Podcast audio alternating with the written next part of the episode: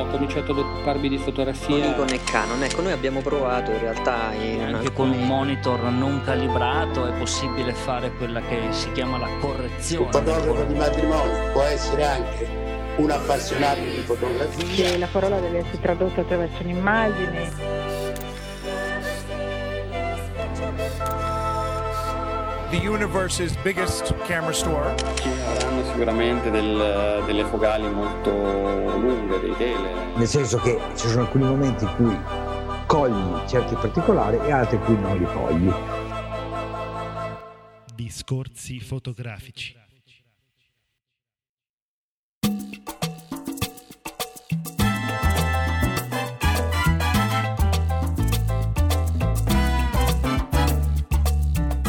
Ben ritrovati a tutti per questa nuova puntata del podcast di discorsi fotografici. Eh, saluto subito Silvio innanzitutto Ciao Federico, ciao a tutti. e soprattutto eh, saluto Mirko per questa prima parte del fotobar. Ciao Mirko, Ciao ragazzi, che abbiamo già avuto il piacere di ospitare in precedenza. Questo è il podcast, diciamo, estivo, non abbiamo un'intervista perché le persone che avevamo contattato o sono in giro eh, Eh sì. a fare reportage per lavoro o addirittura erano stanchi. E... Tu sono in vacanza. Sì, certo, sono stanchi, nel senso stanno- si riposano, sono in vacanza. Noi mm, ci ritroviamo adesso per, per poi pubblicare tutta la, la sessione del Nettuno Photo Festival, ve lo ricordo. È l'ultimo weekend eh, di agosto, precisamente noi saremo lì sabato 30 agosto, eh, però già venerdì 29 potrete ascoltare Fausto Potavini che ha vinto lo scorso anno il, il WordPress Photo nella sezione reportage con un eh, toccante eh, lavoro sul- sull'Alzheimer. Mirella è il titolo Esatto, Mirella. Poi sabato 30, quando ci saremo noi, ehm, noi ovviamente saremo l'attrazione principale. No, eh, di sera avremo la possibilità di ascoltare eh, le parole di Oliviero Toscani e ovviamente noi lo intervisteremo. Speriamo che non succeda niente di grave. sì, lui è famoso per far Esatto. succedere cose gravi, insomma. Vorrei iniziare subito a parlare in questa prima parte del fotobar eh, con te e con eh, Mirko di alcuni argomenti. Con cosa iniziamo? Allora, io questo è un periodo estivo, un periodo in cui poi ne parleremo anche più avanti nella puntata, uno fa progetti per il futuro, decide di studiare qualcosa in più quando ritornerà dalle vacanze, insomma, magari si mette alla prova mm, davanti ai propri limiti, no? Proprio durante questo periodo estivo in cui si va in vacanza, si fanno fotografie. E quindi ecco che a settembre-ottobre ripartono i corsi di fotografia e che tutti quanti insomma conosciamo quali sono gli iter, no? Mm, Ho notato negli ultimi giorni una notizia insomma che a me è piaciuta, la volevo riportare, è una notizia molto semplice, c'è il Massachusetts Institute of Technology, famoso MIT, che, che più famoso diciamo per i film di fantascienza, no? che vediamo in America, ma fanno corsi chiaramente di tutti i tipi e mette a disposizione l'MIT 12 corsi di quelli che fanno anche loro internamente di fotografia al pubblico. Mm, Sono gratuiti, sono in inglese, ma adesso non dovrebbe più essere un problema, no? E includono comunque dei, dei corsi dal titolo interessante, ad esempio fotografia e verità, la fotografia documentaria e il fotogiornalismo, eh, cercare di capire dove sei, no? L'introduzione alla fotografia e poi stanno aumentando, diciamo, la- l'offerta appunto con un laboratorio di fotografia eh, luce stroboscopica e computational camera in photography, che è un titolo abbastanza intraducibile, ma comunque è eh, succoso, ecco. Sono eh, corsi tenuti da professionisti, sono corsi comunque chiaramente su slide, eccetera, eh, ma io ho avuto modo così di scaricarne un paio, l'ho visti su iPad velocemente, ma devo dire che sono interessanti. Potrebbero anche essere, no, una lettura per l'estate, se vogliamo, da, da- da inserire, no, tra le, le letture di tipo anche più così, meno impegnativo, se vogliamo. Ora, la notizia in sé, eh, riportata dai peer review, la troverete anche sulla pagina del nostro sito relativa a questa puntata del podcast con il link. quello il punto di cui voglio parlare introducendo questa notizia è appunto quanto effettivamente per voi è importante imparare da, abbiamo già parlato, no? Diciamo così, da soli, tramite anche questi corsi così che si trovano su internet, in questo caso molto prestigiosi, o quanto invece secondo voi è importante poi interagire con qualcuno. Noi abbiamo fatto entrambe le cose, no? Federico, Mirko, immagino. Sì, sì, sì. Ma questa notizia mh, mi ha mh, impressionato favorevolmente perché da un ente così prestigioso è importante eh, rendere libere delle lezioni più o meno specifiche su, su vari argomenti è, è un segnale mh, di apertura verso la condivisione, no?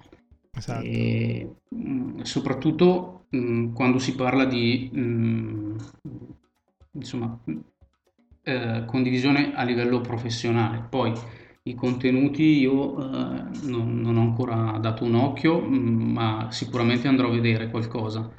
E perché in genere, soprattutto da noi, c'è ancora un po' di eh, chiusura nel condividere le proprie conoscenze, ma in qualsiasi campo, non solo nella fotografia, no? C'è tenere per sé i propri segreti e eh, il proprio modo di, di, di, vedere la fotografia, no? E questo uh-huh. secondo me è, è solo un male. Io sono pienamente d'accordo, tra l'altro la cosa molto interessante è che mh, c'è anche il livello ehm, sì per cui viene assegnato a ungraduate, graduate, per cui adesso non so loro in um, cosa intendano cosa realmente, intendono, però penso diciamo che sì. eh, è riferito in una scala. Ovviamente forse sarebbe anche il caso di dire, giusto per, l, per approfondire un po', trovate anche altre, altri corsi, cioè noi abbiamo ovviamente parliamo di fotografia, ma c'è anche graphic design, film e video, poi è diviso nella, nel topic fine arts, trovate anche le performance arts, la music, media studies, game design, eccetera, eccetera. Ovviamente nei topic trovate di tutto, per cui è un'apertura molto molto interessante e eh, molto utile secondo me. Certo, questa cosa un po' va a, a creare qualche problemino a chi fa business eh, in senso positivo, cioè ha come lavoro quella della, dei corsi online. Esatto, io ho paura viceversa che qualcuno se ne approfitti per tradurre questo materiale e renderlo e venderlo come suo, eh? che insomma in realtà di questo tipo purtroppo da noi ne esistono e lo sappiamo bene, anche in prima persona l'abbiamo sperimentato. Non so te Mirko, però insomma. Beh, sicuramente succederà, eh, però penso che non, non sia questo il, il problema perché comunque eh, la cosa importante è che si continui per questa strada, senza, senza pensare che poi eh, questa condivisione venga usata da qualcun altro a, a scopi di lucro per arricchirsi, no? Certo, no, questo è chiaro. Diciamo che um, negli Stati Uniti è più semplice, secondo me, questo discorso. Vero, sì. Sì, sì. Più semplice e presa con più serietà. Con molta più serietà. Mm. Ecco, noi allora lasciamo un po', non so se volete aggiungere qualcos'altro, lasciamo un po' ai nostri ascoltatori una riflessione su tutto questo e andiamo avanti con uh, un'altra notizia curiosa. Io recentemente sono stato a quattro matrimoni in un mese.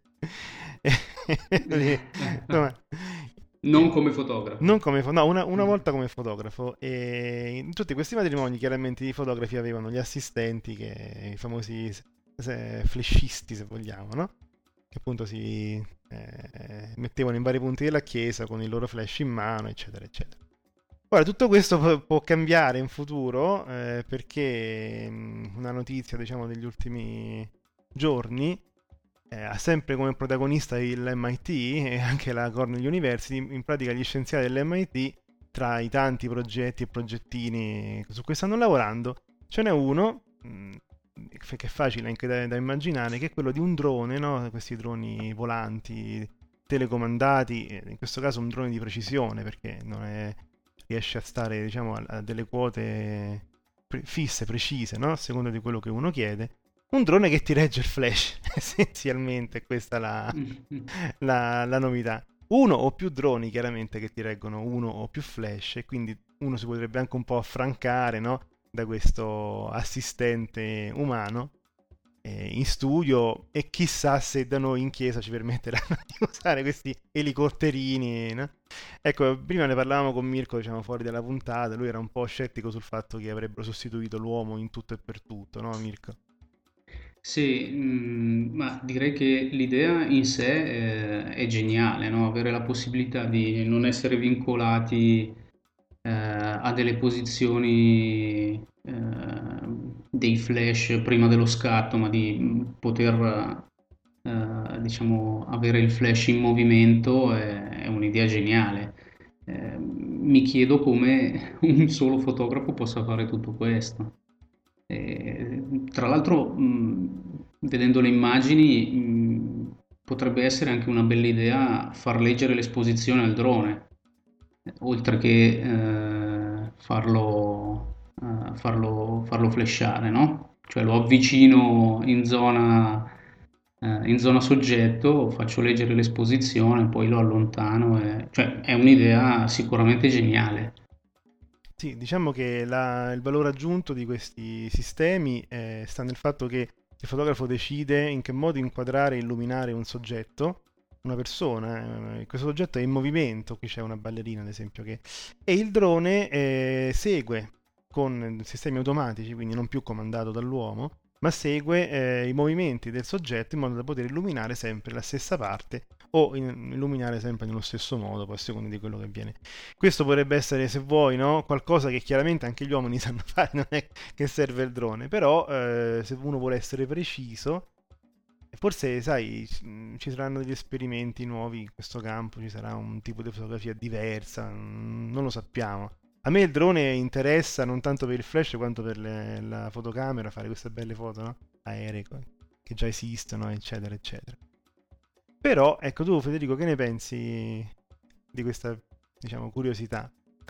Ma io penso che è molto utile, come diceva Mirko, perché puoi sperimentare mh, delle posizioni differenti. Da un punto di vista pratico, un assistente serve sempre perché il drone va manovrato eh, va telecomandato, per cui qualcuno che eh, telecomandi il drone ci deve essere.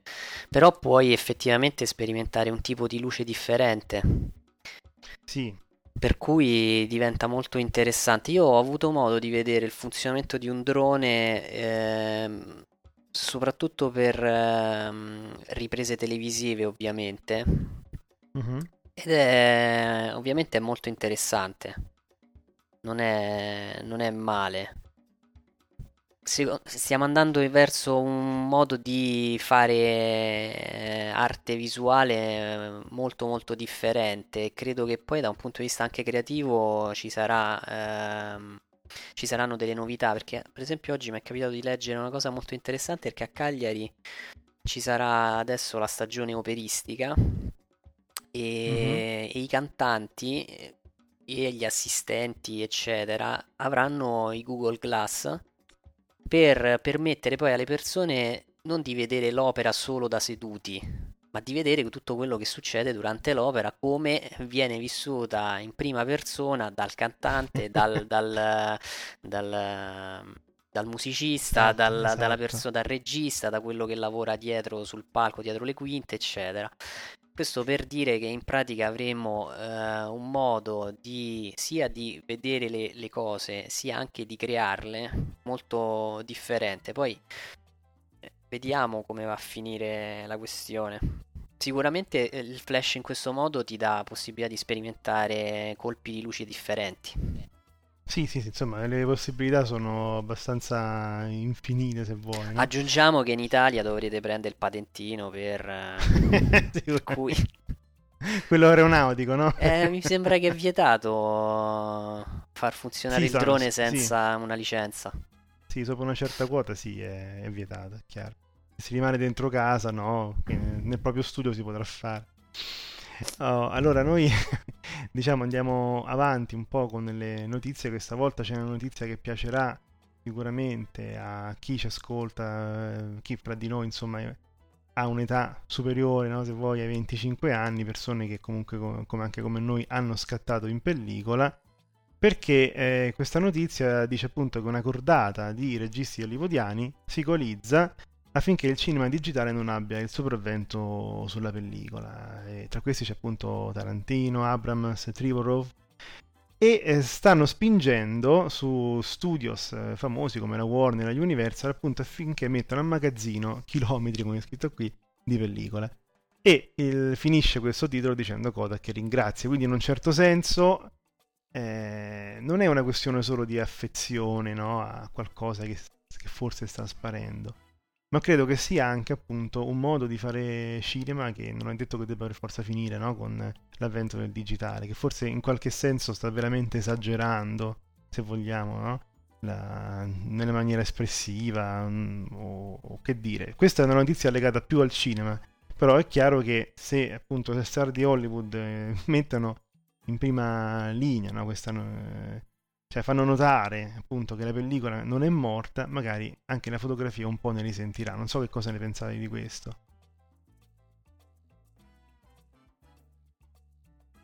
Ma per quanto riguarda eh, il lato fotografico della notizia, è sicuramente interessante perché eh, a parte eh, esserci ancora tantissimi eh, fotografi che scattano con la pellicola e in analogico, eh, io mh, continuo a sottolineare che, e con la pellicola sei obbligato, continuo a sottolineare l'importanza eh, dello stampare le foto, che col digitale eh, nella fotografia si è totalmente perso.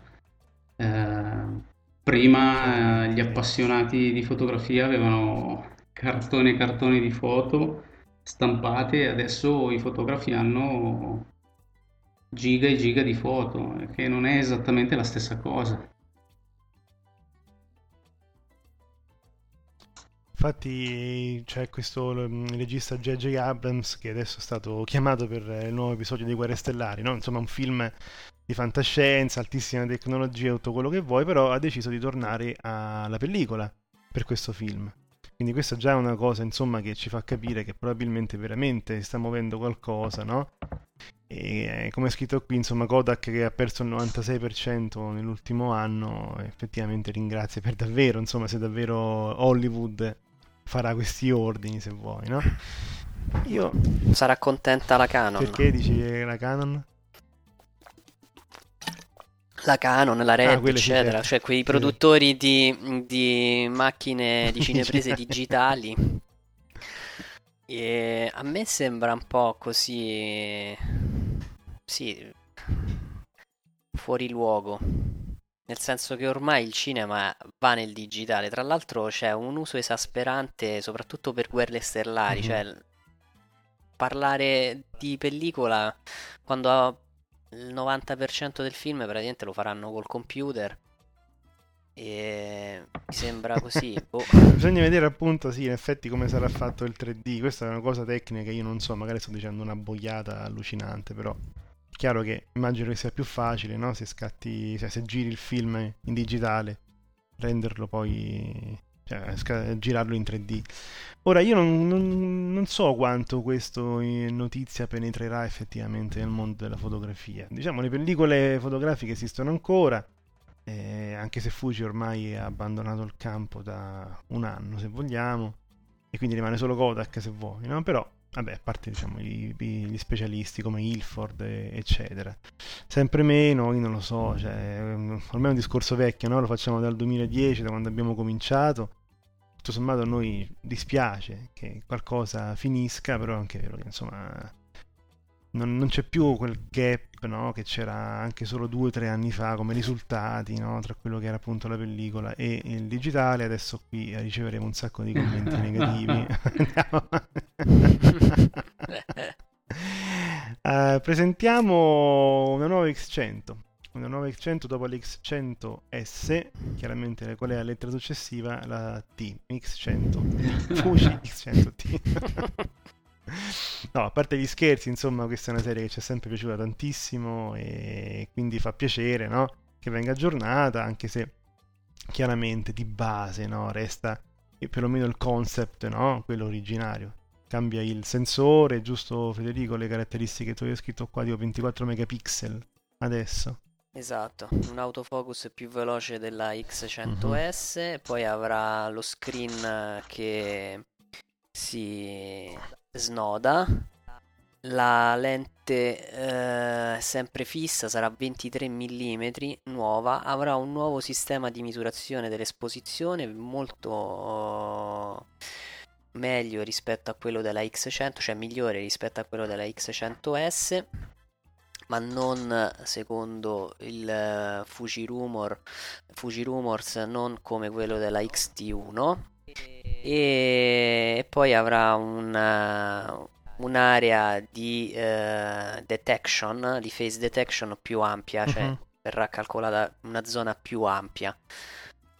Molto probabilmente sarà presentata tra poco al Fotochina. Esatto, tu Mirko che sei, noi ti abbiamo conosciuto eh, da parecchio per altri motivi e poi abbiamo scoperto che abbiamo, eh, condividiamo con te la passione per le Fuji e tu tra l'altro hai curato una bellissima eh, recensione per noi della E2 e ne avevamo anche parlato in un podcast. Che ne pensi di questa nuova X100? Eh, sicuramente è, mm, è interessante, è una macchina che gli appassionati attendono, forse secondo me è t- troppo attesa perché comunque l'attuale X100S è una macchina molto venduta e è stata apprezzata tantissimo ci sono anche dei fotografi professionisti che sono stati paparazzati con al collo eh, la X100S, mi viene in mente Shanna o qualcun altro. E certo. Perciò ha avuto sicuramente mh, molto seguito. Eh, bisogna vedere se un aumento di megapixel, un autofocus più veloce mh, porta a un rallentamento della macchina se non viene poi supportato da, da un progetto di un processore veloce e tutto quanto, insomma, che non sia come la prima X100 che sembrava una macchina strepitosa, poi eh, in realtà è, è, maturata con i firmware, eh, però all'inizio era un po', un po' lenta. Beh, ormai il firmware sì. ho visto anche sulla X2 ha fatto sulla X2 ha fatto po' di upgrade sostanziosi. Sì, eh, ma infatti una delle cose che mi piace di Fuji è che eh, non sostituisce subito eh, la, la, macchina attuale con, con, un modello, cioè non fa l'upgrade subito con un modello nuovo, ma perlomeno cerca di eh, risolvere i problemi o fare delle migliorie mh, proprio a livello software eh, o anche magari mh, ascoltare quello mh, che, che, dicono gli appassionati. E questa è una cosa che mi è piaciuta, cosa che per esempio Canon, adesso magari scriveranno commenti negativi, però è vero, Canon è molto carente sotto questo aspetto, molto molto carente. Ma perché fa ancora macchine fotografiche? Che No, parlavo delle stampanti. ah, esatto. Questa è veramente una cattiveria gratuita. Se... Sì, io volevo mh, concludere un po' questa storia delle X100. Adesso sono un po' di anni no, che è stato introdotto il primo modello e una delle domande iniziali che ci facemmo anche con chi l'aveva comprata era l'obiettivo fisso, no? eh, da un lato grande vantaggio in, quali, in, termini di qualità, tanta luce eccetera eccetera, dall'altro lo svantaggio di avere l'obiettivo fisso, insomma abituati ormai eh, da 15-20 anni ad avere gli zoom anche sulle compatte o su anche quelle compatte a pellicola che c'erano fino a fine anni 90. E allora io vorrei chiedere soprattutto a chi ci ascolta, magari di darci un feedback eh, dopo qualche anno di utilizzo di obiettivo fisso e basta, se questo è stato un, per loro un problema. Ad esempio, mi, mi, viene da pensare ad Andrea Viaggianti che un po' si lamentava del fatto do, che era difficile girare con questa macchina, stare sempre a, a 25 mm se non sbaglio. Voi che ne pensate? Non so se... Vabbè, Federico, tu hai provato un sacco di, di mirrorless, tra cui anche a ottica fissa, no? Però averla per- come macchina principale o come macchina ci si porta spesso appresso, chissà se dà qualche limite in questo senso. Ecco, volevo fare un po' un sondaggio adesso che sono Noi passati abbiamo po' di avuto, mesi. te lo ricordi Mm. chi se l'è comprata? L'ultima X100S che abbiamo visto, chi se l'è comprata? X100S, oddio. eh, Ci abbiamo anche mangiato insieme quando ce l'ha fatta vedere. eh, Giuseppe? Esatto, Andretti, si è comprato la X100S. Ma io guarda, sull'ottica fissa dipende, nel senso che è comoda, secondo me è molto comoda. Io poi tra l'altro lo scorso anno avevo comprato il 35 mm e per una serie di eh, fatalità eh, mi sono ritrovato a provare tutte mirrorless a 35 mm, quindi praticamente nell'ultimo anno io ho fotografato Ok. solo a 35 mm. E, e devo dire che ho iniziato a sentire la- a- il limite in alcune condizioni giusto un mese fa, però questo, beh, stavo in spazi molto ampi e avrei avuto bisogno di grandangolo lì, Mhm. ancora più spinto. Però in linea di massima, secondo me è, un- è una sfida innanzitutto perché se sei abituato con lo zoom devi abituarti a vedere il mondo sempre, la scena sempre a quella focale e quindi diventa anche un esercizio di inse- in- cercare di inserire gli elementi e di costruire la scena in maniera fotografica eh, in maniera diversa eh, piuttosto che con uno zoom. Se hai tanti megapixel puoi pensare anche di fare dei ritagli Certo, sì. interessanti in post produzione. E che, anzi, diciamo, usiamo una parola meglio, migliore in fase di sviluppo del file eh, RAW. Mhm. Per cui tendenzialmente eh, l'ottica fissa. E poi ha un grande vantaggio che fondamentalmente la macchina viene concepita senza poter essere ehm, smontata e quindi le dimensioni diventano estremamente contenute. Sì, Giuseppe aveva apprezzato moltissimo alcune cose, tipo la velocità e il fatto che la messa a fuoco è quasi immediata. Poi con il sistema di autofocus non ti devi neanche preoccupare magari di mettere a fuoco, eccetera. E non devi all- allungare o accorciare la focale, per cui diventa una fotografia un po' più veloce per certi aspetti e anche più comoda perché la macchina diventa piccola e trasportabile. D'accordo eh, con quello che avete detto e forse come unica macchina eh, diventa un po' limitante per chi è abituato a usare magari anche le focali più lunghe, Eh, però sicuramente è leggera e compatta e è una macchina da portarsi sempre dietro e l'apprezzo per questo. Comunque stiamo andando, stiamo andando verso ormai tutti i 24 megapixel. Mm, Sì, sta diventando un E nuovo poi volevo, volevo dire, ecco, volevo dire un'altra cattiveria gratuita. ehm, che la- se la vediamo addosso ai grandi fotografi mi viene il dubbio che ci sia anche un tipo un po' di sponsorizzazione, un Chissà. po' di pubblicità del marchio. Mhm. La dobbiamo vedere addosso a noi quella macchina, ecco. esatto.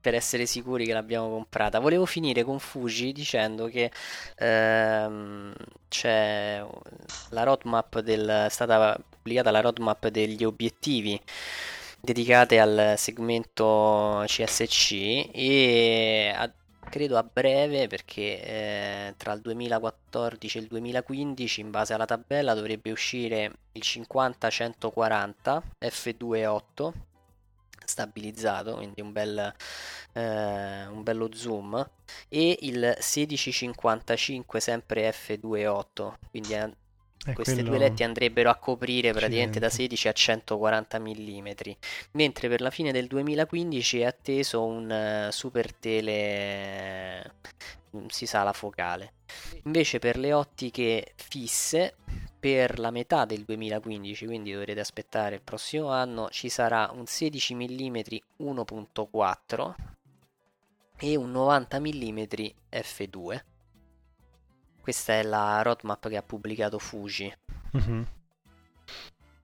Allora, eh, la prossima notizia la facciamo annunciare, diciamo così, da Mirko che ce l'ha portata questa sera, io non ne sapevo nulla, parla del TSA, vero Mirko? Sì, eh, la TSA che è la Transportation Security Administration, che è un dipartimento americano di sicurezza, eh, ha deciso che nei controlli di sicurezza di, in alcuni aeroporti eh, a rischio, eh, a rischio attentati eh, degli Stati Uniti, potranno essere ritirate le apparecchiature elettroniche che non si accendono correttamente, perciò con la batteria scarica. Ecco, poi voglio dire, non si accendono correttamente non vuol dire con la batteria, vuol dire non si accendono proprio. No? Quindi bisogna stare molto attenti a questa cosa, giusto? Perché se partite appunto per gli Stati Uniti a New York ci vanno in tantissimi, soprattutto a fotografare. Insomma. E portatevi qualche batteria di scorta, carica. Carica, esatto. da subito però, ecco, non aspettate di... Beh, questo fa parte un po' di questi parossismi, se vuoi, no? Della... Abbiamo già parlato, cioè, anni fa ci fu un articolo appunto di un fotografo arrestato perché stava fotografando secondo dei poliziotti delle strutture che non si potevano fotografare, in realtà aveva un obiettivo. No, Silvio. Eh. Cioè, Silvio, no. No, noi abbiamo aperto questo eh, discorsi fotografici ispirati proprio da questo fotografo. Da Scott Bourne, sì, sì. Era lui, era lui, era lui sì. il fotografo vero, che adesso, è, adesso è stato che praticamente faceva notare che con il teleobiettivo professionale sì, era considerato un terrorista, mentre se tu fotografi con una macchina fotografica che magari è una bridge e ha un super tele, eccetera, quello invece è considerato fotografia amatoriale e puoi fare tutte le foto che vuoi. Ecco, quindi insomma, più che altro questo è un avvertimento, no? quello di cui abbiamo appena parlato con Mirko per chi dovesse recarsi negli Stati Uniti, per noi è un motivo di riflessione, insomma, se vogliamo, su eh, questa, mh, mm, queste esagerazioni, no? Se addirittura un'apparecchiatura elettronica che non si accende bene, ecco. Magari dietro ci sono dei protocolli, degli studi, adesso noi non lo possiamo sapere, però effettivamente questo potrebbe appunto rallentare ancora di più i processi di, di ingresso, no? che già sono lenti, eh, per chi c'è stato insomma lo sa negli Stati Uniti, negli aeroporti. Ecco, sappiatelo, ma non si parla solo di macchine fotografiche chiaramente, qui si parla di tutti gli apparecchi elettronici.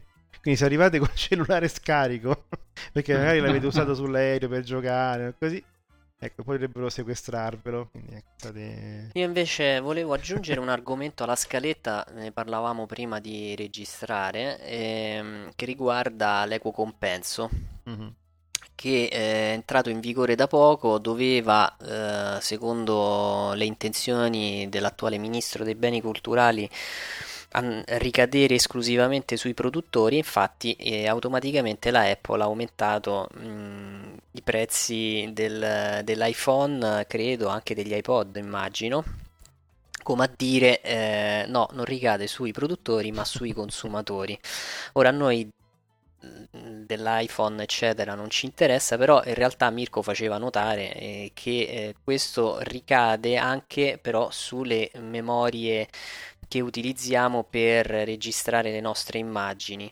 Non è un problema se comprate eh, questi dispositivi eh, le memorie su online perché fondamentalmente penso che i prezzi siano rimasti invariati e comunque più bassi ma diventa un vero problema per i negozi che comunque devono adeguarsi eh, alla legge italiana e quindi io penso che ve- non vedremo più le, le, memorie tra poco nei, nei centri commerciali, nei negozi no, di elettronica. il fatto è che attualmente con la tecnologia insomma, che è avanzata, uno ci rimane anche un po' stupito che va lì e compra 32 GB di, di scheda SD, magari non, non velocissima, anche a 20 euro, no?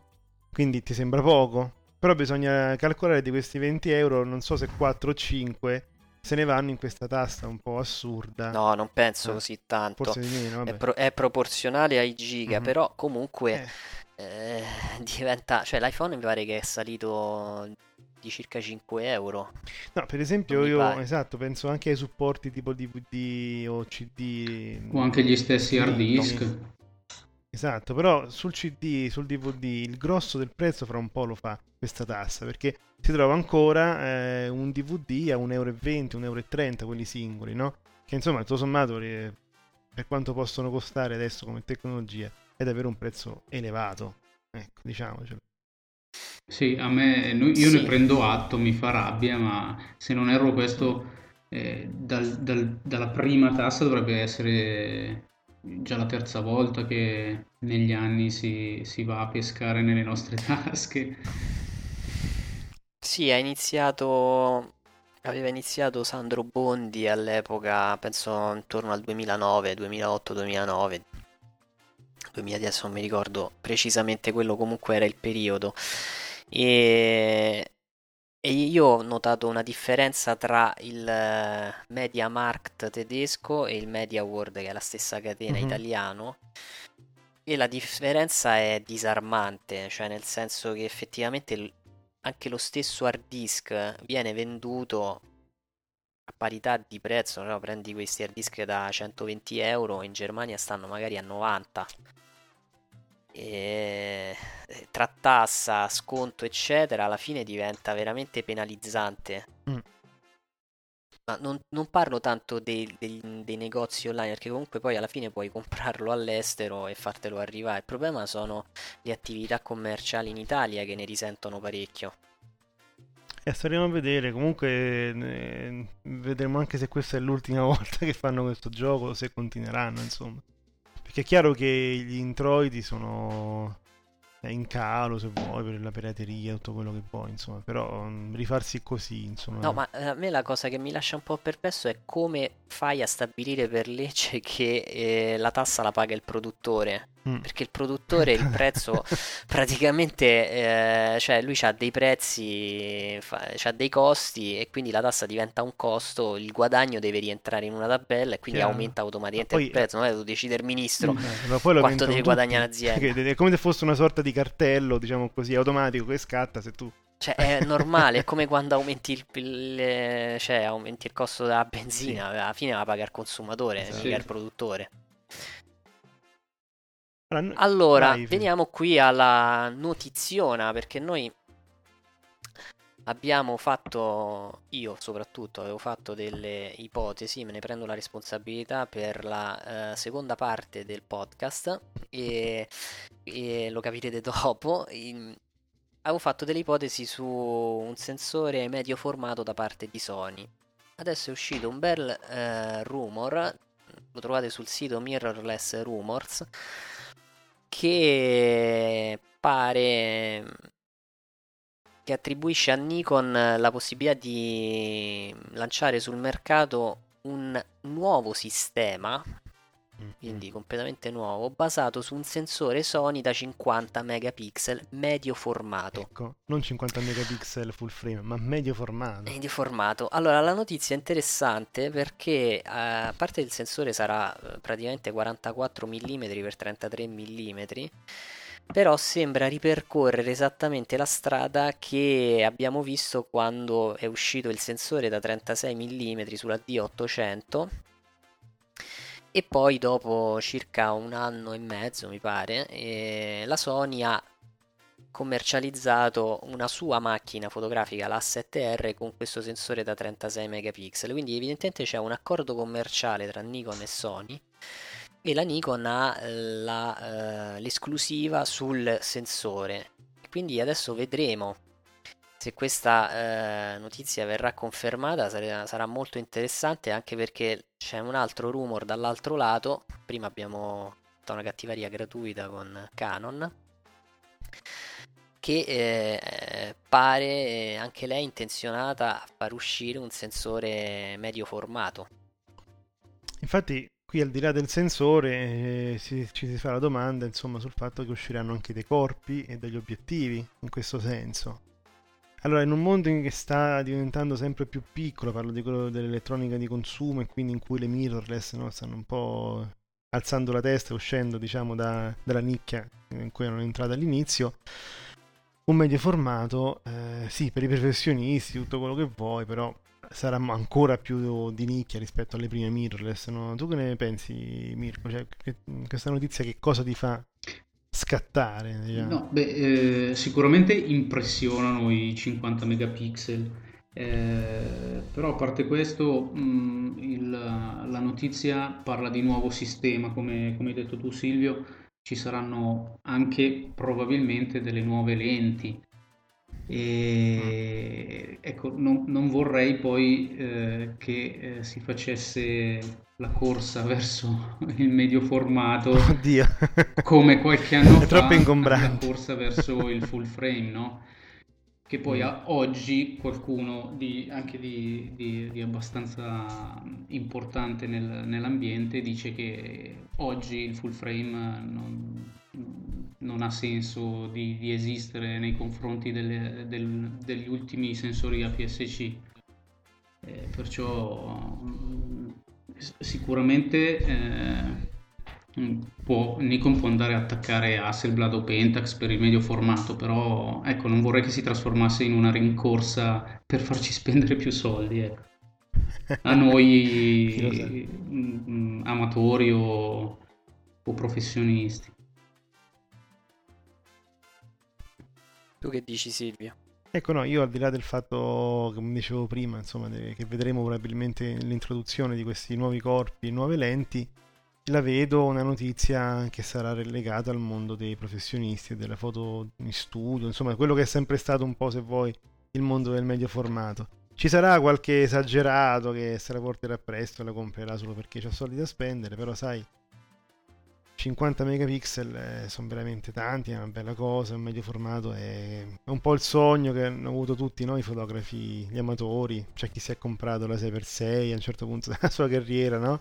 Proprio per avere anche un, un formato diverso con cui giocare e sperimentare. Qua c'è poco da giocare perché i costi saranno elevatissimi, per cui sarà difficile, no? Che la vediamo un po' in mano a tutti, sarà difficile anche, penso, avere tra i nostri ascoltatori chi effettivamente ne usufruirà.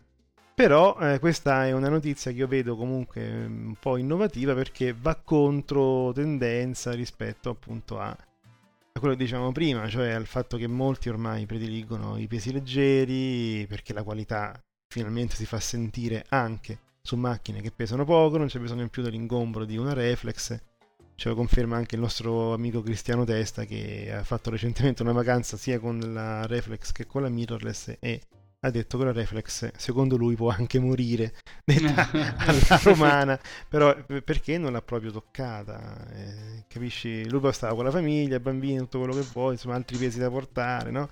Però è vero l'italiano il fotografo medio no? Come noi insomma non il super professionista effettivamente ci guadagna parecchio da alta qualità in poco peso in ingombri leggeri eccetera eccetera chiaramente sono molto curioso di vedere che tipo di immagini usciranno fuori da questo sensore, cioè non c'è dubbio, anche perché 50 megapixel su un sensore medio formato e sono anche come densità maggiore rispetto a 36 su un full frame. Quindi è una bella sfida anche del rumore, bla bla bla, però sicuramente la qualità non sarà eh, sa- sa- sarà, sarà al top, come Sony ci ha in un certo senso abituato con i sensori negli ultimi anni, ecco. Sì, io sono d'accordo anche perché comunque eh, in realtà lì con un'ottica medio formato con i ritagli Sì, infatti riesci, riesci a coprire ben basta parecchie dire- invocali del full frame. ti basta una sola ottica, come dicevamo prima. Sì, prendi una, incominci a fare i ritagli e hai risolto. Ma invece sarà interessante vedere ad esempio lo sviluppo del Faveon. Mm, nel fo- Foveon, e- sì. Del Foveon, Del- sì, scusate. E quello forse per esempio è una tecnologia Sì, ancora mi interessante. incuriosisce, sì, vorrei, vorrei Diceva che- si diceva che Canon forse stava sviluppando la, la sua versione. E magari fra un 5-6 Ah, anni qui- magari la vediamo. Sì, non lo so, ma qui contestualmente però escono soltanto compattine, per cui... Sì, vabbè, infatti. Vuol dire che i soldi stanno lì, eh, chiaramente. Comunque questo fotochina si preannuncia veramente Caldo? denso, Eh, sì, eh? sì, sì, molto molto caldo. Magari il prossimo anno a Milano ci sarà il Photoshow e riusciremo anche ad apprezzare alcune novità presentate al fotochina. Sì, in effetti potrebbe essere un anno interessante. Diciamo che un Photoshop ogni due anni forse adesso riesce a, davvero a portare novità tra una edizione e l'altra, ecco. Ah, ecco, questa proposta dovresti farla tu al- agli organizzatori. Su Twitter. Dall'alto della nostra esperienza vi consigliamo un Photoshop ogni due anni. Bene, allora la parte della puntata con Mirko finisce qui. Noi ti ringraziamo tanto, Mirko, perché ti abbiamo chiamato, risposto subito di sì. Insomma, eh, ci fa tanto piacere. Ma grazie a voi, è piacere mio. È stato bello passare questa serata estiva, no? Appunto a, a chiacchierare. E insomma, anche il tuo apporto è stato preziosissimo come sempre. Sicuramente ti richiameremo, quindi stai Vi pronto. ringrazio. Bene, siamo arrivati alla seconda parte del eh, fotobar. eh, Cambiamo ospite, adesso c'è Paolo. Ciao Paolo. Ciao Federico, ciao Silvio, ciao a tutti. Il grande Paolo Avezzano che ci torna a trovare, il, il nostro esperto Adobe, il nostro, nostra fonte primaria di informazioni sul mondo di Lightroom, eccetera, eccetera. Ciao Paolo. Ciao. Ascolta Paolo, noi poco fa abbiamo parlato con eh, Mirko, l'ultima notizia era quella relativa alla possibilità che la Nikon faccia una macchina completamente nuova adottando un sensore da 50 megapixel di marca Sony e medio formato. Tu cosa ne pensi? Perché noi già abbiamo espresso i nostri pareri e volevamo un tuo feedback. Beh, diciamo che nel 2007 Nikon ci ha viziati facendo uscire la D3 con un sensore full frame che già allora un salto generazionale, una vera e propria rivoluzione che aveva raccolto il favore del pubblico sia amatoriale che professionale. Sul fatto che possa uscire magari abbastanza, abbastanza presto un sensore medio formato sono un po' perplesso. Sicuramente le spalle di Sony sulle quali si appoggia Nikon a produrre sensori sono una garanzia. E Sony già da tanto tempo sta parlando di questo sensore medio formato 50 megapixel o più. Del resto anche la Canon sta rincorrendosi con rumori abbastanza simili. Quindi sono un po' perplesso, nel senso che non potrà più dirci potete utilizzare le vostre ottiche da 90 anni a questa parte perché dovranno essere ottiche nuove, eh, nel bene e nel male, però potrebbe essere sicuramente qualcosa di interessante. Allora, perfetto. eh, noi abbiamo lasciato, passiamo avanti, abbiamo lasciato questa notizia proprio per parlarne con te, visto che comunque ehm, segui lo sviluppo di Lightroom, ma la notizia non è Lightroom, è il fatto che la Apple ha finalmente dichiarato per la gioia di Silvio e di tanti altri che non eh, darà più supporto ad Aperture e credo anche ad iPhoto, mi sembra, se non sbaglio. E che Sì. si sta eh, pensando di creare un'app gratuita per eh, trasferire il catalogo di Aperture in quello di Lightroom. Tu cosa ne pensi? Allora, ne avevo scritto infatti un, un post sul blog perché questa agonia di Aperture stava andando avanti da- per troppo tempo, quindi al di là del campanilismo, poi di tutto quello che ci possiamo scherzare sopra, siamo tutti fotografi, siamo tutti amici, ci vogliamo bene, vedere che improvvisamente un software viene abbandonato dopo che uno l'ha usato per anni è un problema. E soprattutto per quello che ci si fa da un punto di vista di ritocco delle immagini di catalogazione, che sono tutti quei metadati che rischiano per l'appunto di andare persi. Eh, Un programma che possa migrare da Aperture a Lightroom è assolutamente necessario, perché è impossibile pensare di poter ripartire dopo anni con decine o centinaia di migliaia di RAW e riprendere a rimodificarli tutti uno per uno. E diciamo che da un punto di vista formale di- sia di Apple che di Adobe non c'è stata nessuna risposta definitiva. Nel senso che da parte di Apple, che io sappia, non c'è nemmeno mai stato un'applicazione di migrazione. Da parte Adobe Mhm. eh, c'era stata a metà, nel senso che non molto pubblicizzata all'interno di alcuni software era possibile magari importare in più passaggi per saltare, che so, da Aperture fino a iPhoto e da iPhoto fino a eh, o direttamente Li- Lightroom o Photoshop Elements. E ufficialmente non è stato detto nulla, nel senso nessuna data di rilascio di eventuali applicazioni. Quello che Adobe ha detto è che evidentemente non si può lasciare scappare tanti potenziali clienti, i soldi non, non fanno schifo a nessuno. Quindi probabilmente potrebbe uscire qualcosa. Ho visto che c'è già qualche mh, privato che ha cominciato per conto proprio a costruire un'applicazione per poter migrare questi dati. Sono un pochino perplesso sul funzionamento perché comunque parliamo di applicazioni che devono conoscere molto bene il database interno di Aperture e il database interno di Lightroom, quindi comunque non escludo niente, però so di per certo che qualcosa entro massimo qualche mese deve uscire. Ecco, io ad esempio posso immaginare effettivamente una migrazione, diciamo, quasi perfetta, se non perfetta, per quanto riguarda, che ne so, appunto tutto quello che rientra no? nella logica del database, come i metadati, ne, eh, i tag che uno ha assegnato, eccetera, eccetera. Un po' più difficile, secondo me, Paolo, confermami questa cosa o smentiscila, sarà importare le modifiche locali fatte appunto con i pennelli eh, di, di, Aperture in Lightroom, anche se le tecnologie ci sono, no? In un certo senso anche Lightroom adesso utilizza i pennelli, quelli per le modifiche locali, però immagino che la base sia un po' differente, no? Tu che ne pensi di questa cosa? E questo purtroppo è il vero e proprio tallone d'Achille, nel mm. senso mm. che, eh, come dici te, i metadati sono facili da esportare, parole chiave, le collezioni, anche se si chiamano in modo diverso, sì. sono metadati testuali. Quando si inizia a parlare di correzioni, le cose si fanno più difficili, ma su due livelli perché è vero che sia Aperture che eh, Lightroom, per esempio, hanno le correzioni locali tramite pennello, anche se le chiamano in modo diverso. E quindi in qualche modo è possibile scimmiottare le correzioni fatte in un programma e riportarle nell'altro. Ma il vero problema è che di fondo i motori di demosaicizzazione, che sono quelli che trasformano numeri grezzi in immagine, sono completamente diversi, ma proprio nemmeno parenti. Mm-hmm. Quindi io ho l- lo spiacevole effetto di importare una foto vedere un bel semaforo verde che mi dice ha importato tutto correttamente e le foto sono completamente diverse da come l'avevo lavorate. Non necessariamente migliori o peggiori, ma completamente diverse. Mm, Quindi io beh, davanti a me stampata, incorniciata una foto, la riguardo ora in Lightroom aperta e non ci incastra niente. E questo sarà mm. un problema perché quindi sì, il fotografo non deve ripartire da zero, ma probabilmente su 100 deve ripartire da 20.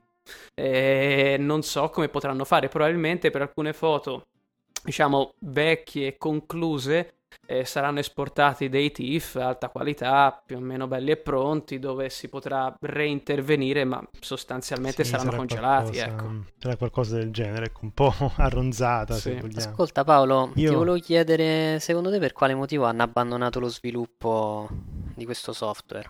E anche di iPhoto Dal... in realtà, sì, sì, purtroppo dal mio punto di vista Apple ha fatto bene, dico purtroppo perché mi dispiace per tutti i tanti fotoamatori e i professionisti, perché si è resa conto che da un punto di vista di mondo dell'immagine si era ritagliata un settore estremamente consumer.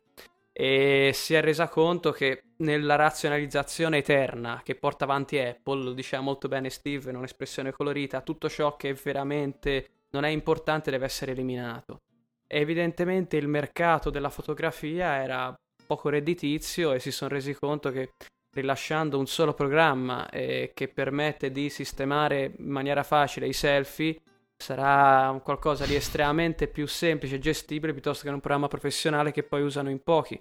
E devo dire effettivamente che nel mercato professionale della foto il mercato di Aperture era molto limitato e perché evidentemente limitato ai soli computer Apple e perché comunque anche in caso di eh, sia utenti Apple che Windows eh, Adobe mh, mm, era riuscita diciamo a tirar fuori un prodotto che secondo me anche se evidentemente sono condizionato mentre ne parlo era un prodotto migliore e quindi insomma ha fatto bene tutto sommato se non altro anche per onestà verso l'utente a dire guardate tanto non, uscirà un nuovo aggiornamento cominciate a guardarvi intorno. Allora io volevo dire che per approfondire questo argomento potete andare a vedere sul tuo blog paolo paolovezzano.com e l'ultimo articolo quello del 7 luglio infatti riguarda proprio eh, questo argomento Invece, eh, adesso parliamo di un'altra novità Nikon, questa volta è concreta perché noi avevamo l'abitudine di parlare di aggiornamenti di Aperture, quindi adesso sì. Aperture non, non, lo nomineremo più, però aggiornavamo sempre con uscite nuove di macchine fotografiche Nikon. Adesso è stata aggiornata la D800 che è diventata 810. Ci vuoi dire la tua? Allora, devo dire che eh, ultimamente da buon Nikonista sono sempre stato molto scettico verso alcune uscite di, di casa Nikon, ma in generale verso, scettico verso le uscite di quasi tutti i nuovi produttori. Mm-hmm. La D800 è una macchina però che da quando uscì mi lasciò molto sorpreso, positivamente sorpreso. E la D810 devo dire che mi ha dato la stessa impressione, perché si sono resi conto che le rivoluzioni fanno bene, stravolgere il mercato può essere una cosa positiva, però quando ci si accorge che si è tirata fuori una squadra davvero vincente, tanto vale cercare di rifinire alcuni dettagli, ma lasciando sostanzialmente invariata la macchina. E quella di 810, come dice più o meno il nome, non hanno stravolto, hanno migliorato qua e là alcuni elementi cercando di concentrarsi su quelli che erano i punti di forza. Quindi, per esempio, il, il primo che viene commercializzato è il sensore da anni ormai, non si sa perché, tranne la Sony che è arrivata ultimamente, nessuno ha avuto il coraggio di rilasciare una macchina full frame con una risoluzione piuttosto elevata. Ovviamente non sto parlando di Canon. e, ehm, la d 810 era già quindi una macchina estremamente risoluta, soprattutto nella sua versione di 800, la d 800 scusate, nella sua versione di 800e, con il filtro passabasso effetto annullato hanno tirato fuori un sensore con il filtro passabasso completamente eliminato e quindi hanno aggiunto ancora quel tot di dettaglio che permette loro di dire la risoluzione è la stessa, ma se prima avevate un dettaglio molto elevato che quasi avvicinava al medio formato, adesso ne avete ancora di più. E già questa è una cosa positiva. Allora hanno detto, bene, siccome il sensore comunque è più potente, mettiamoci anche un processore più potente hanno messo 9 Speed 4, quindi permette di avere una velocità di scatto un pochino maggiore. Non ne fa questo l'erede della D700, forse non arriverà mai, sicuramente nella D810, però comunque sono cose gradite. E hanno aggiunto tutta una serie di eh, miglioramenti, per esempio per quanto riguarda le immagini nel video, eh, per quanto riguarda la silenziosità nello scatto, per quanto riguarda la prima tendina dell'otturatore elettronica, quindi che riduce le vibrazioni, quindi tante piccole cose che partono da una base già abbastanza solida e rendono quello che è un prodotto, diciamo, se con la D800 si poteva ogni tanto dire qualcosina non va, con la D810 è un prodotto veramente maturo. Se posso dire solo una cosa che mi è veramente piaciuta, oltre al sensore autofocus della D4, è una caratteristica di cui non parla quasi nessuno, il, mm-hmm. il doppio zoom in live view. Cioè, io nella macchina fotografica sono abituato, posso mettere live view, quindi ingrandisco, più o meno posso mettere a fuoco più facilmente. Con la di 810 si può dire, ora mi mostri la metà schermo di sinistra questa porzione dell'inquadratura, la metà schermo di destra quest'altra porzione dell'inquadratura. E quindi, per esempio, faceva vedere un fotografo di architettura giapponese, io non ho bisogno della mm. livella precisa, io metto la parte sinistra dell'immagine nella sinistra dello schermo, la parte destra dell'immagine, la parte destra dello schermo, ingrandisco al massimo e storgo la macchina fotografica finché il tetto non mi corrisponde la parte destra e la parte sinistra. Quando corrispondono vuol dire che è perfettamente dritto.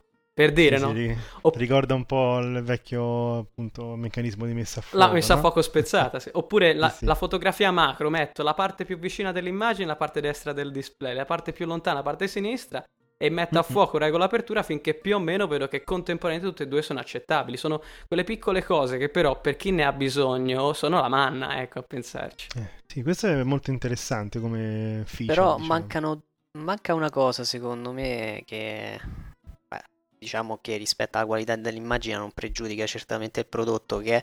Ad esempio il, il fatto che manchi un, uh, il, um, il, display orientabile che io sinceramente ho notato che è veramente utile. Po- po- posso dire che no. io onestamente sono tra quelli che non lo stimo più di tanto. No nel senso per, per alcuni casi sì.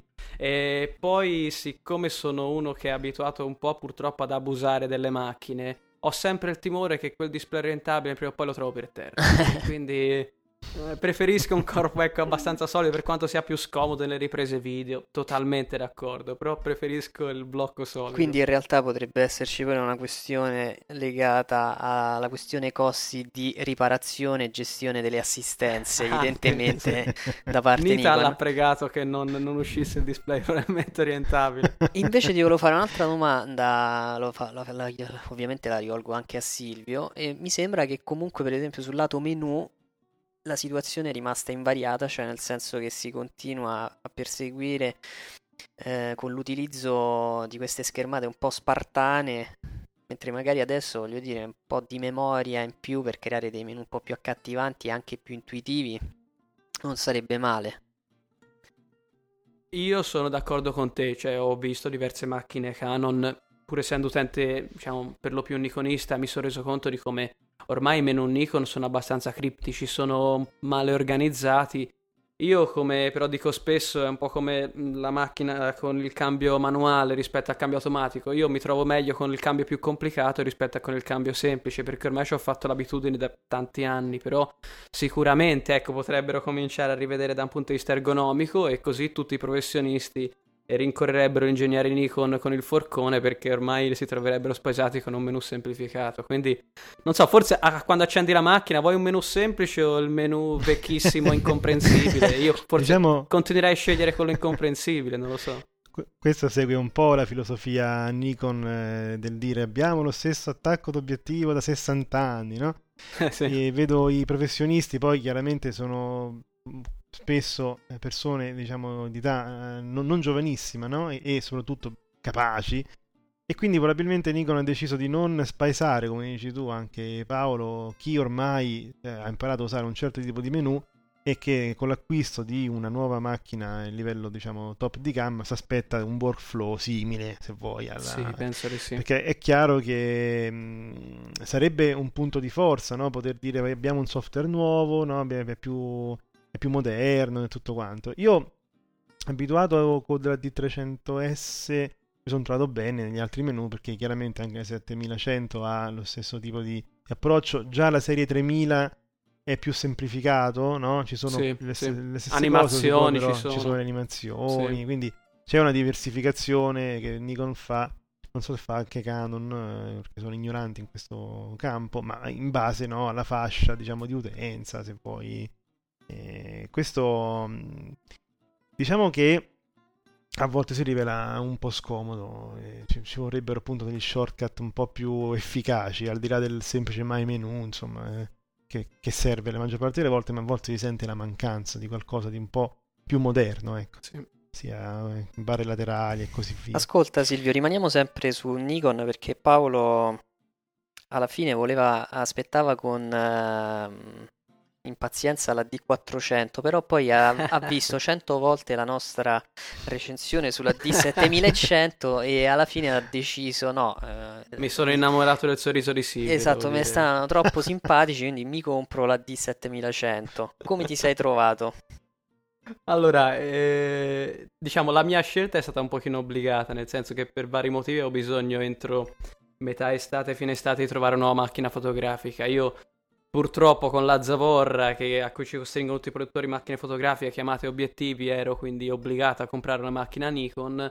Ho aspettato da anni mh, mm, l'erede della D300, mai arrivato. Ho detto via, proviamo questa D7100 che tra l'altro si trova adesso prezzi veramente bassi, veramente concorrenziali finita così la prefazione. Mi sono trovato bene. Allora, eh, ero un pochino spaventato. Io sono sempre molto scettico di natura con i nuovi giocattoli, perché ho sempre paura di aver buttato i soldi. E l'ho un po' provata così su strada. Si sentono alcune differenze per quanto riguarda l'ergonomia. Si sente che non è più un martello come la D300 No, perché veramente l'abbia usata come tale, però è veramente un carro armato. Poteva essere usata come sì, tale. Sì, penso di sì, forse rovinando un pochino le guarnizioni, ma penso di sì.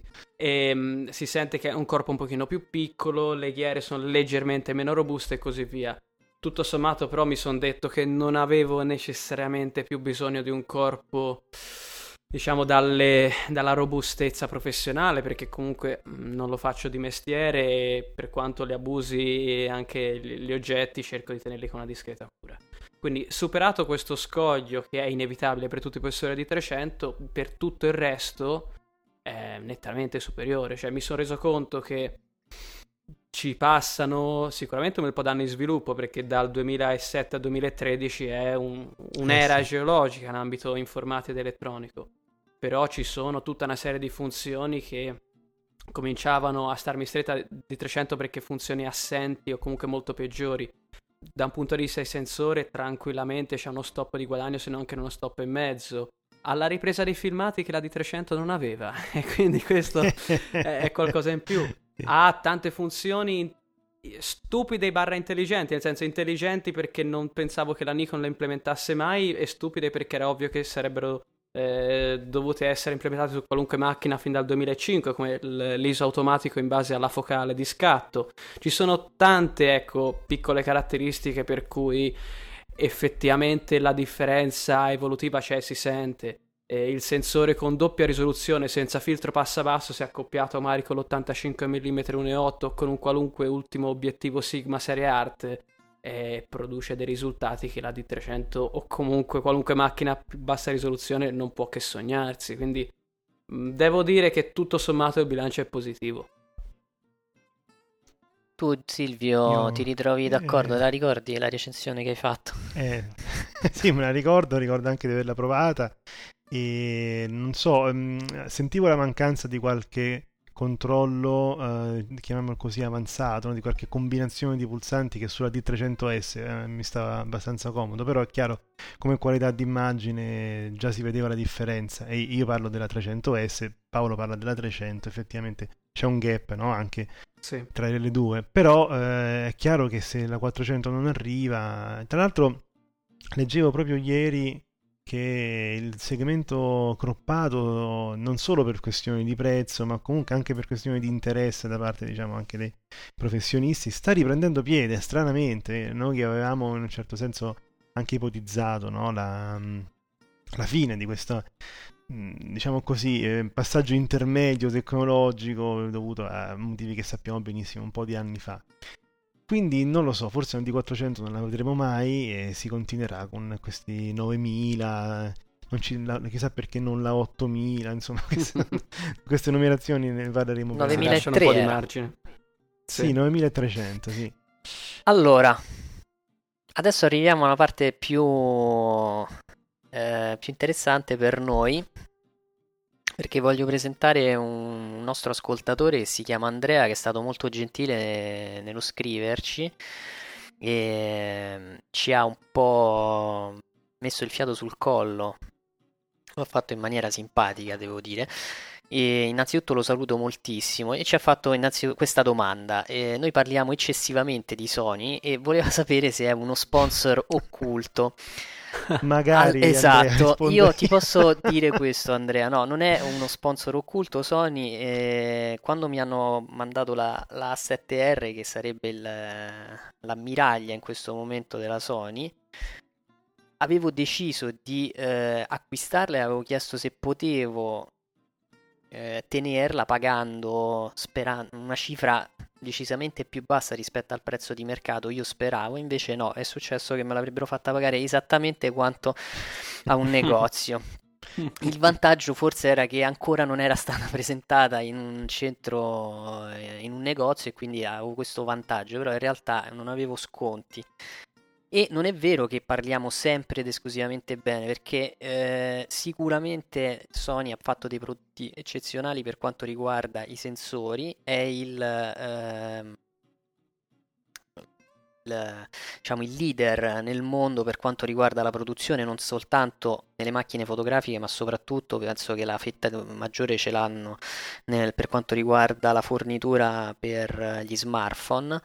Però, per esempio, nella ultima recensione, proprio quella dell'A7R, se la macchina, il corpo macchina, il sensore, eccetera, era meraviglioso, non si poteva dire la stessa cosa del 35 mm che di fatto andava un po' a penalizzare quel, ehm, questa macchina. E infatti io consigliavo, come hanno fatto credo anche altre persone che l'hanno recensita, di utilizzare ottiche più performanti con gli adattatori. Questa era la prima, ehm, la prima osservazione che ci ha mosso Andrea. Sì. Io Se purtroppo veramente... Posso aggiungere No, pur- una cosa, Sì. Federico? Eh, così passiamo poi alla seconda parte. Voglio dire ad Andrea che noi per Sony abbiamo comunque una simpatia perché è tra le case produttrici che più eh, eh, ha creduto in noi e ci ha mandato appunto il suo materiale senza problemi. Sì, certo. Cioè Federico, ad esempio, ogni volta che chiede qualcosa, non sempre, però la maggior parte delle volte la risposta è positiva. E ci tengo anche a precisare che non facciamo come tanti, ad esempio, negli Stati Uniti che comprano su Amazon, no? la nuova Nikon, la nuova Canon, la provano e poi la restituiscono dicendo che non gli è piaciuta, eccetera. Eh, noi cerchiamo insomma di eh, rimanere onesti e tra queste, tra tutti quanti i marchi contattati, Sony è quella che in un certo senso ci ha dato più ascolto. ecco. Su questo potete anche, questa penso è un'informazione di servizio, capire anche che attualmente Sony in Italia è, l- è l'unica realtà che investe realmente nella fotografia. o comunque Sì, sembrerebbe, nostre, sembrerebbe, cioè nel senso che comunque Sì. i prodotti arrivano per le recensioni, perché qui il trend è che neanche più i prodotti da recensire arrivano nelle, nelle filiali italiane. Questa è una cosa un po' eh, È vero, drammatica. sì. La seconda, eh, la seconda questione che eh, faceva notare Andrea riguarda invece la notizia sul sensore curvo e qui chiamo in causa sia te Silvio che ne avevi parlato in uno dei podcast precedenti, non so se c'era Paolo e comunque eh, la rivolgo anche, mi rivolgo anche a Paolo perché lui più o meno è, è abbastanza addentro a questa cosa, anche sul suo blog affronta spesso ehm, eh, il tema dei sensori, delle risoluzioni, quindi parlare del sensore curvo a che serve? Dice Andrea. Che novità sarebbe? Ecco, io allora sentirei Paolo a questo riguardo, visto che insomma la mia l'ho detta, anche tu eh, hai dato la tua opinione l'altra volta. Sentiamo un po' la voce no, di Paolo Avezzano. Beh, allora, il, il sensore curvo è il tentativo con cui nel 2014 si cerca di porre rimedio a un- una caratteristica, non un errore, una caratteristica progettuale tipica delle lenti prodotte circa da un secolo a questa parte. Mm, Andrea nella sua email giustamente dice che ad oggi non ci sarebbe bisogno del sensore curvo, eh, basterebbe per esempio utilizzare una macchina micro 4 terzi dove le ottiche sono quasi tutte telecentriche, dove i raggi arrivano quindi più o meno paralleli, non hanno nessun problema di eh, caduta di luminosità agli angoli e quindi il problema sarebbe risolto a monte. E, è vero, e diciamo che le macchine fotografiche che siamo abituati a utilizzare adesso appunto hanno delle ottiche che sono state progettate come, come formato per sommi capi decenni fa, se non addirittura anche un secolo fa. E allora evidentemente era molto più semplice pensare a un sistema ottico dove, come quando si guarda nel- nelle immaginette che inizia a imparare la fotografia, la, la candelina viene ribaltata e tutti i, sens- i- i raggi di luce quindi arrivano curvi, come del resto anche per il nostro occhio. Quindi ha- hanno a suo tempo trovato una soluzione che fosse semplice anche da realizzare e tutto sommato garantisse dei discreti risultati. Viene da dire che un tempo si fotografava molto di più, si pensava un po' di meno alla vignettatura. Oggi Ah, sì, evidentemente non è più così, la, pun- la parte tecnica è importante e dovendo ripartire o potendo ripartire da zero, quindi progettando sistemi completamente nuovi, hanno risolto, hanno risolto a monte problemi come quello appunto del- della caduta di luce agli angoli. Il sensore curvo quindi né più né meno come la nostra retina eh, cerca di mantenere una superficie che sia equidistante dal centro focale dell'obiettivo e di conseguenza siccome i raggi tenderebbero a disporsi all'interno di una sfera ideale un sensore piatto avrà alcuni punti che sono più vicini alcuni punti che sono più lontani e quindi problemi di vignettatura problemi di caduta di nitidezza agli angoli aberrazione cromatica e così via. E dicendo se facciamo un sensore curvo che grosso modo cerca di riportarsi su questa sfera ideale questo problema viene almeno in parte annullato. Ed è vero e purtroppo però progettare un sensore curvo non è per niente semplice perché comunque i sensori sono circuiti estremamente complessi, non solo come parti che ricevono la luce ma anche come circuiteria. Quindi eh, ben venga un'evoluzione del genere, sono tuttora ancora un pochino scettico, vedete sopra, eh, però sicuramente permetterebbe di risolvere tanti problemi. Oppure passiamo in massa al micro 4 terzi. Che la vedo più difficile. Adesso sì. Guarda, eh, io la vedo un po'. mh, Posso aggiungere una cosa? eh, effettivamente un sensore curvo è una cosa molto bella anche da scrivere sulla scatola di una reflex, no? Abbiamo il sensore curvo, quindi è un, modo- un motivo in più per comprare il nuovo modello e nella speranza appunto che questi gravissimi errori di, di caduta di luce ai bordi siano risolti, no? È chiaro che noi siamo veramente sopravvissuti benissimo con questo problema e abbiamo i software che correggono anche le distorsioni e così via, le vignettature. Mi ricorda un po' anche mm, questo progresso dei televisori moderni che sono diventati così grandi che effettivamente ora serve farli curvi Mhm. e quindi avere il televisore curvo eh, è la nuova cosa da comprare, sp- spendere altri 3-4 mila euro perché c'è persone mm, che sono appassionate di, di- di televisori costosi. Quindi da un lato è molto bello perché mh, per chi ama un po' la tecnologia, la, la, tecnica in generale, anche un po' l'ottica se vuoi, è una cosa curiosa, è una cosa molto interessante, anche la sfida tecnologica è elevata, no? come mi hai detto anche tu. Sì. Però da un lato secondo me effettivamente va molto più sul commerciale, sul dire abbiamo un sensore nuovo, come chi prova un CSD diverso o per niente più il CSD come nel caso del Foveon, ci stiamo provando a dare un, eh, un portfolio più grande se vuoi di scelte, no? Proprio perché i clienti effettivamente questo desiderano. Solo che col so. Foveon effettivamente io sarei felice di vedere una, ri- eh. una realizzazione commerciale Seria. Di, di, esatto, sì, sì, di sì. mercato largo. Sensore curvo diciamo meno, però Mm-mm. può avere il suo interesse sicuramente. Allora, per tranquillizzare poi infine Andrea, eh, ci chiedeva di fare delle prove con una macchina 4 terzi o micro 4 terzi. In realtà come eh, già aveva fatto eh, notare Silvio, noi abbiamo richiesto ad altre eh, società, penso a Panasonic, a Olympus, eh, queste due principalmente perché sono le prime che hanno investito in questo settore qualche anno fa con eh, il segmento CSC proponendolo eh, io sto ancora aspettando sulla ca- su, via email, eh, sì sì va bene, la mettiamo in lista, poi io in realtà sto aspettando, non penso che eh, rimarremo delusi del risultato, tra l'altro l'Olympus è stata la macchina che mm, durante il Photoshop di Milano ci ha fatto fare una bellissima amicizia con Fabio, che mi sembra che è, è un possessore o lo era di una Olympus, adesso non mi ricordo quale, eh, sì, quale sì. modello per cui in realtà non, è, non abbiamo mai parlato male delle micro 4 terzi o delle 4 terzi in generale. Non, non è il nostro stile. Parliamo male soltanto delle Canon e delle Nikon. Allora, diciamo subito una bella cattiveria. Ho visto un bellissimo film ehm, qualche tempo fa perché lo sta mandando Sky, che è Superman eh, l'ultimo suo, l'uomo, l'uomo, l'uomo, l'uomo d'acciaio. d'acciaio. Cioè, l'unica scena molto interessante è quando eh, a meno 50 gradi sotto zero Lois eh, se ne esce con la D3S riesce a scattare anche con il flash, a vedere anche le immagini sul display, quindi la macchina non si scarica mai. Ma la parte più interessante è quando viene distrutta, ecco, lo devo dire. Abbiamo perso tutto il pubblico dei Nikonisti. Scherzo, ovviamente. Allora, io avevo segnato un altro paio di...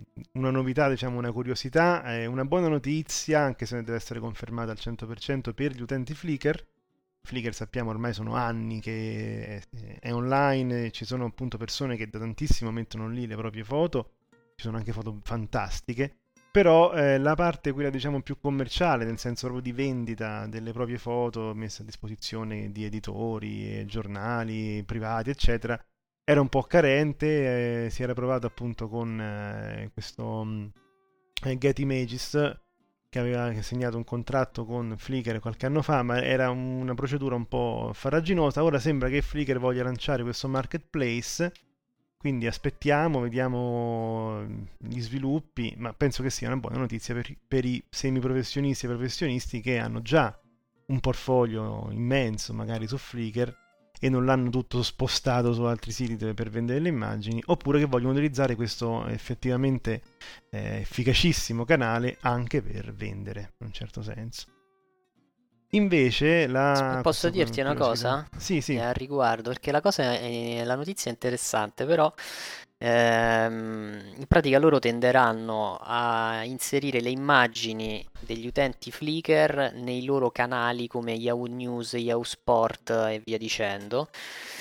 E, e, queste immagini potrebbero finire addirittura uh, in altre testate come il New York Times, Reuters, Gizmodo, eccetera, eccetera. Addirittura mi sembra anche la BBC. Il problema è capire se tu verrai pagato o comunque sì. eh, ci sarà un link eh... che rimanderà la tua cosa. Certamente una cosa è sicura, eh, mi pare che non è come con uh, il come con Google o Facebook, le tue immagini diventano loro, le possono utilizzare come vogliono. No, no. Quindi ci sarà l'opzione che almeno eh, c'è la paternità dell'immagine viene tutelata. Esattamente. E invece la seconda cosa, una curiosità, è una notizia che insomma mi ha incuriosito e ne volevo parlare con voi. E c'è un, um, un, fotografo, non professionista, non di quelli proprio famosissimi, che ha scattato in realtà una bellissima foto del Monte Fuji. Di foto del Monte Fuji ce ne sono tante in circolazione, chiaramente non ne serviva un'altra, ma la sua è particolare, invito tutti quanti a vederla perché in pratica dalla sommità di un monte ha scattato la foto all'ombra del Monte Fuji. Si vede proprio il classico profilo, eh, però l'ombra del monte proiettata sulla valle sottostante e su altre montagne. Bene, questa immagine effettivamente molto, molto d'effetto, era già stata eh, usata, lui è riuscito un po' a venderla, a vendicchiarla se vuoi in qualche giornale, quindi non era una novità. La novità di cui appunto vorrei parlare con voi è questa eh, qui. Lui ha messo la sua foto su Reddit, la community diciamo più famosa per, eh, in internet no? per, per, il tipo di funzionamento di mi piace, non mi piace, up e down diciamo. Insomma chi, chi la conosce lo sa benissimo di cosa stiamo parlando.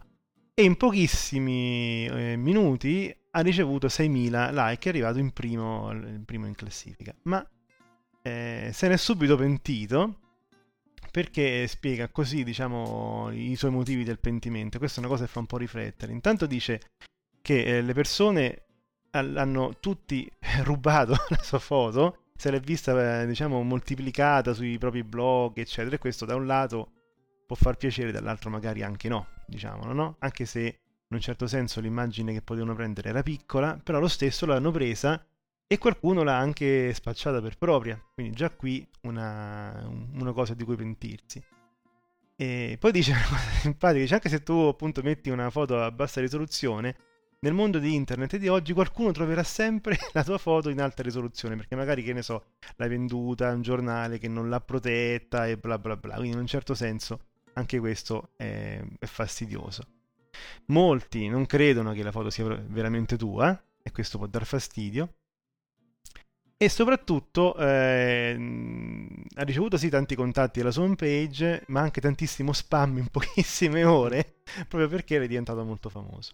Ecco questa notizia è una notizia curiosa, volevo sapere un po', Paolo, ad esempio, cosa ne pensi di, di questo mondo che ti rende popolare, ma allo stesso tempo ti, ti butta addosso anche un sacco di, di e di problemi, come ha fatto notare questo utente di Reddit. Diciamo che Chris Burman, questo fotografo eh, inglese, ha avuto coraggio perché saltare su una piattaforma con Reddit che è estremamente consumer, che è un modo elegante per dire pieno, pieno di, esatto, di, persone che si divertono molto al computer e poco nella vita reale, è, è, mm-hmm. ci vuole coraggio, è pericoloso. E più o meno ha dimostrato, e l'ha messo anche in scaletta molto bene, quali sono tutti quei problemi che si hanno a che fare quando si esce dall'ambito artistico fotografico e si va nell'ambito così commerciale di fruizione dei contenuti per passare un po' di tempo.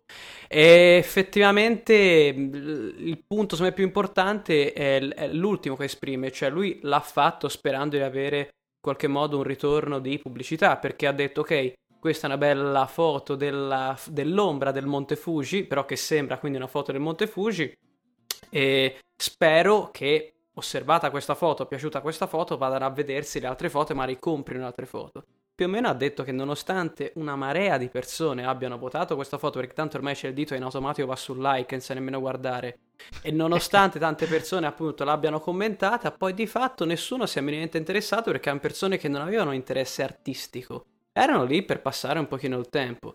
Questo a lui ha insegnato tanto, io onestamente non avrei nemmeno provato questo passo perché so già che se passi a una piattaforma artistica, per così dire, a una piattaforma assolutamente commerciale, difficilmente si può ottenere un contributo veramente positivo. Mhm. Però ci sono tanti fotografi che invece di converso vivono su queste piattaforme commerciali, vivono di immagini di impatto, gradiscono la pubblicità anche se viene da, da litigi, da commenti sconvenienti. Questo ogni fotografo deve farsi un esame di coscienza, ecco. So Federico se vuoi aggiungere qualcosa su questa... No, sono pienamente notizia. d'accordo con quello mm. che ha detto Paolo. Mm, ecco, noi ci aspettiamo magari qualche commento allora dai nostri utenti, se qualcuno ha avuto esperienze simili o se appunto pensate che non valga la pena no? utilizzare social network per pubblicizzare il proprio lavoro. È un dibattito aperto ormai da anni e ne continueremo a parlare sicuramente. Allora, per concludere, ehm, vorrei parlare di una delle novità che il nostro Scott Bourne aveva accolto in maniera molto positiva ed era la Lytro. Adesso è uscita una nuova versione, la Illum, che in pratica non è più cilindrica, ma ricalca in pratica eh, diciamo le, almeno le, le, mirrorless in quanto a forma. Sì. Ha mm, questo sì, obiettivo 30 250 mm equivalente a un F2 eh, come massima apertura. Il funzionamento, lo ripetiamo velocemente, praticamente vi permette di eh, poter scattare una foto e poi ri, eh, eh, gestire la profondità di campo successivamente. È una macchina che da un punto di vista eh, estetico è molto molto bella, ha questo disegno futuristico e... però eh, in pratica sembra avere qualche piccolo problema, primo fra tutti abbastanza bug, eh, cioè problemi nell'hardware e nel software. Le immagini sono molto pesanti e soprattutto lente nell'importazione e poi successivamente nella, nell'edit e poi è molto costosa Secondo voi questa è, un, è, una macchina fotografica che avrà il futuro? Il concept sarà uh, migliorato oppure morirà?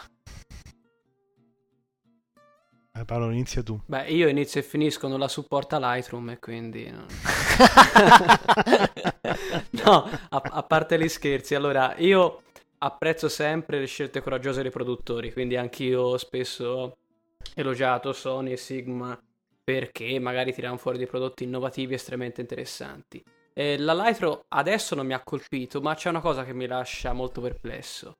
E sta puntando tutto su quello che è una caratteristica, perché non sta puntando tutto su un nuovo modo rivoluzionario di fare fotografia, più semplicemente dice vi permetto con una tecnologia un po' diversa di avere una profondità di campo pseudo infinita e soprattutto di poter scegliere selettivamente la messa a fuoco e la profondità di campo. Questo è interessante, ma è una caratteristica. È come se un produttore sei anni fa avesse detto: Ti faccio una macchina uguale a tutte le altre, ma l'unica cosa che ha è il sensore stabilizzato e, e investo tutto e solo su quello. La differenza è che ora quasi tutte le macchine, magari micro 4 terzi o le compatte, hanno il sensore stabilizzato, ma sono andate avanti. Se una macchina fosse rimasta concentrata solo su quella caratteristica, sarebbe evidentemente morta. Quindi, probabilmente nel futuro tante altre macchine avranno questa caratteristica. Investire tutto un sistema, un brand, un market solo sul fatto di poter scegliere la messa a fuoco, onestamente mi sembra un sforzo titanico per poi avere appunto dei file abbastanza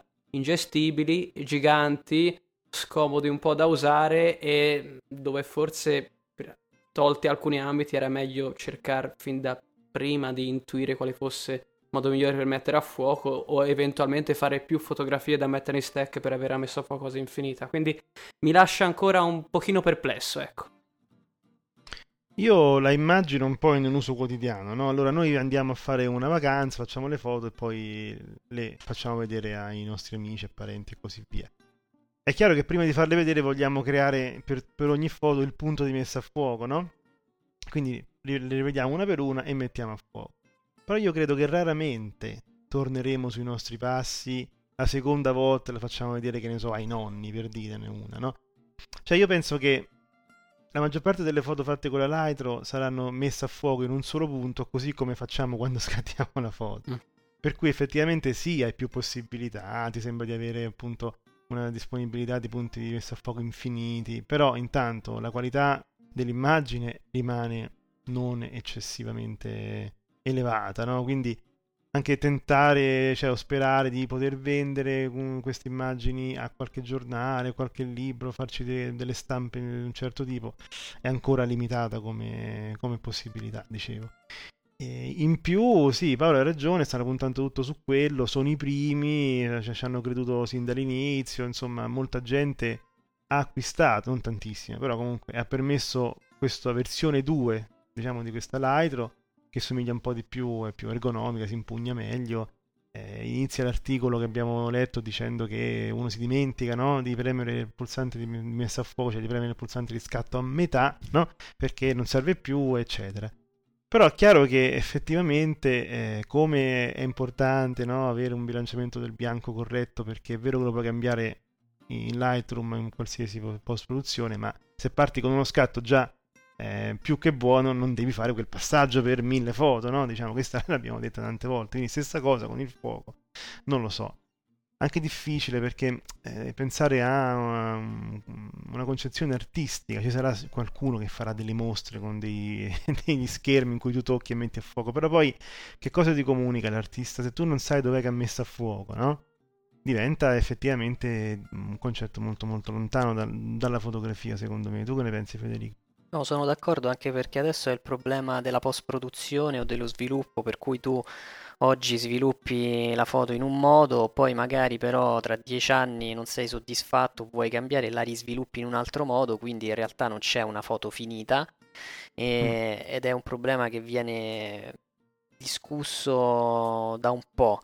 Per cui adesso spostare eh, dallo sviluppo direttamente proprio sulla composizione nella parte relativa alla messa a fuoco diventa ancora, eh, cioè si, est- si espande in maniera abbastanza importante la possibilità di poter reinterpretare lo stesso scatto e quindi alla fine ci ritroveremo paradossalmente con delle immagini o tutte bianche o tutte nere che diventeranno dei capolavori, un po' come è successo nel, nel, nella storia dell'arte, per cui la certo. tela in sé praticamente rappresenta eh, un'opera d'arte finita, anche se non c'è niente mm-hmm. dentro. Quindi noi arriveremo a questo anche nella fotografia. Bene, noi abbiamo concluso questa puntata estiva del Fotobar, ci ritroveremo con lo speciale del Nettuno Foto Festival, saremo impegnati nel, tra un mese in pratica, eh, vale a dire sabato 30. Gli ospiti più importanti saranno Fausto Podavini che eh, ha vinto, come avevo ricordato nell'introduzione della puntata, il, il WordPress Photo nella sezione reportage con eh, Mirella che mh, mm, riguarda un, sono una serie di scatti su uh, questa, la vita di queste due persone. Il marito era malato di Alzheimer e lui ha seguito questa... Uh, fatto questo reportage seguendo praticamente la vita di queste due persone ed è molto molto bello lui parlerà venerdì sera, noi non sappiamo se saremo presenti in quell'occasione, presenterà eh, quella, eh, questo reportage e parlerà anche di altre cose ovviamente perché non si è, si è, occupato solo di questo, mi ricordo che ha fatto anche altre cose interessanti con uh, la con, la, con l'Africa mi pare e via dicendo. E poi invece sabato ci sarà eh, l'ospite clou che è Oliviero Toscani quest'anno, non, ci, non mancherà anche quest'anno mi pare Franco Fontana. Spero che, esatto, spero che molti di voi saranno presenti sabato eh, in modo tale da poter spe- rincontrare magari quelli che abbiamo già conosciuto e soprattutto di conoscere anche i nuovi. Io Silvio volevo concludere con due cose. La prima è che Andrea, che ci aveva parlato un po' del, del, sensore curvo, ci aveva un po' ripreso sulla sponsorizzazione, in realtà è anche un affezionato della prima puntata che eh, alla fine della sua email ci ha invitato a non perdere l'occasione, se eh, passiamo in Sardegna, di andare a vedere una serie di mostre fotografiche per tutta la regione.